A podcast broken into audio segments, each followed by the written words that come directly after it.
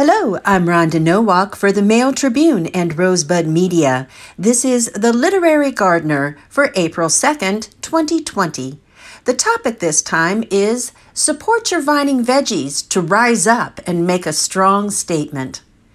You may write me down in history with your bitter, twisted lies. You may trod me in the very dirt, but still, like dust, I'll rise.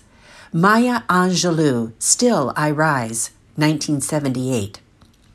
A recurring theme throughout Maya Angelou's memoirs, plays, and poetry is the capacity for those who are oppressed to rise above adversity.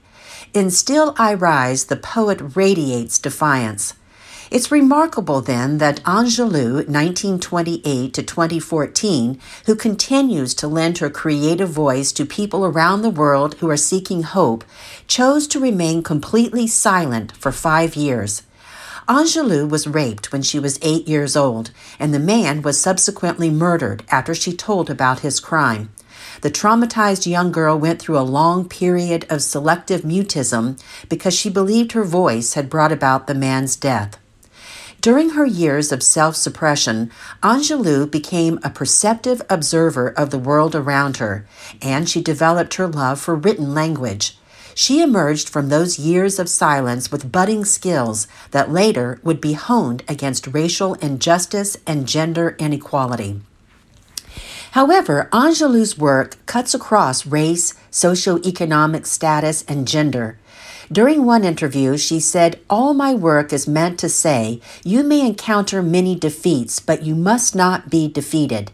In fact, the encountering may be the very experience which creates the vitality and the power to endure. The author's words are fitting reminders as we navigate through our current difficult time. They're also appropriate words for gardeners as we begin the season's hopeful yet uncertain journey toward growing food in our vegetable beds. Recently, Angelou's Still I Rise came to mind as I was planting peas in the Bard's garden. I'm growing snap peas and sweet peas on arbor trellises. And as I was training the young tendrils up the support wires, I realized that my peas are an excellent example of the capacity to rise above adversity given a bit of assistance. Peas instinctively wind around trellis supports, bringing the foliage and fruit off the ground and away from insect pest and soil borne diseases. Growing vertically also exposes more leaves to sunlight for optimal photosynthesis and increases air circulation through the foliage.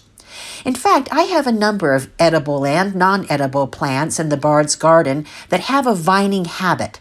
Later this month, I'll plant out scarlet runner beans on tripod trellises, and other trellises will support grapevines and trailing blackberries. Wire fencing around the garden will prop up morning glories and honeysuckle. All of these vining plants, reaching upward and outward, add another layer of color and depth to the garden and more growing space. Now, inspired by Angelou's poem, for me, they add another layer of meaning to the rising up character of the garden.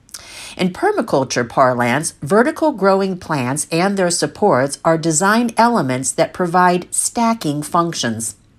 There are many other edible plants that can be trained to grow vertically, including indeterminate tomatoes, vining cucumbers, pole beans, squashes, melons, raspberries, and passion flower. However, not all vining plants effectively climb on their own. Plants that send out vining tendrils, peas, cucumbers, passion flowers, squashes, grapevines, should be gently woven into the opening of a trellis and then fastened loosely with soft ties or plant clips. Once the tendrils take hold, the ties or clips can be removed and used to fasten the lengthening vine higher on the trellis. Plants with twining stems, such as pole beans, morning glories, and honeysuckle, climb vertically on their own but young stems can be started by carefully wrapping them around the trellis a few times.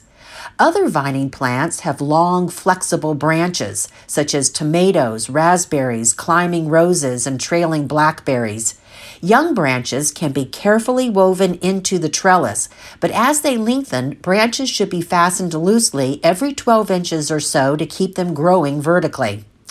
My trellises at the Bard's Garden are more ornate, but simple TP or A frame trellises can be fashioned out of bamboo poles and twine, or trellises can be made with T post and twine, hog panels, or netting. The Seed Savers Exchange offers several ideas for trellising on its website at www.seedsavers.org.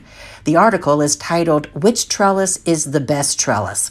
And Vertical Vegetables, a book by Amy Andrychowicz, 2018, is a must read for gardeners who want their veggies to make a strong statement just like moons and like suns, with the certainty of tides, just like hopes springing high, still I'll rise.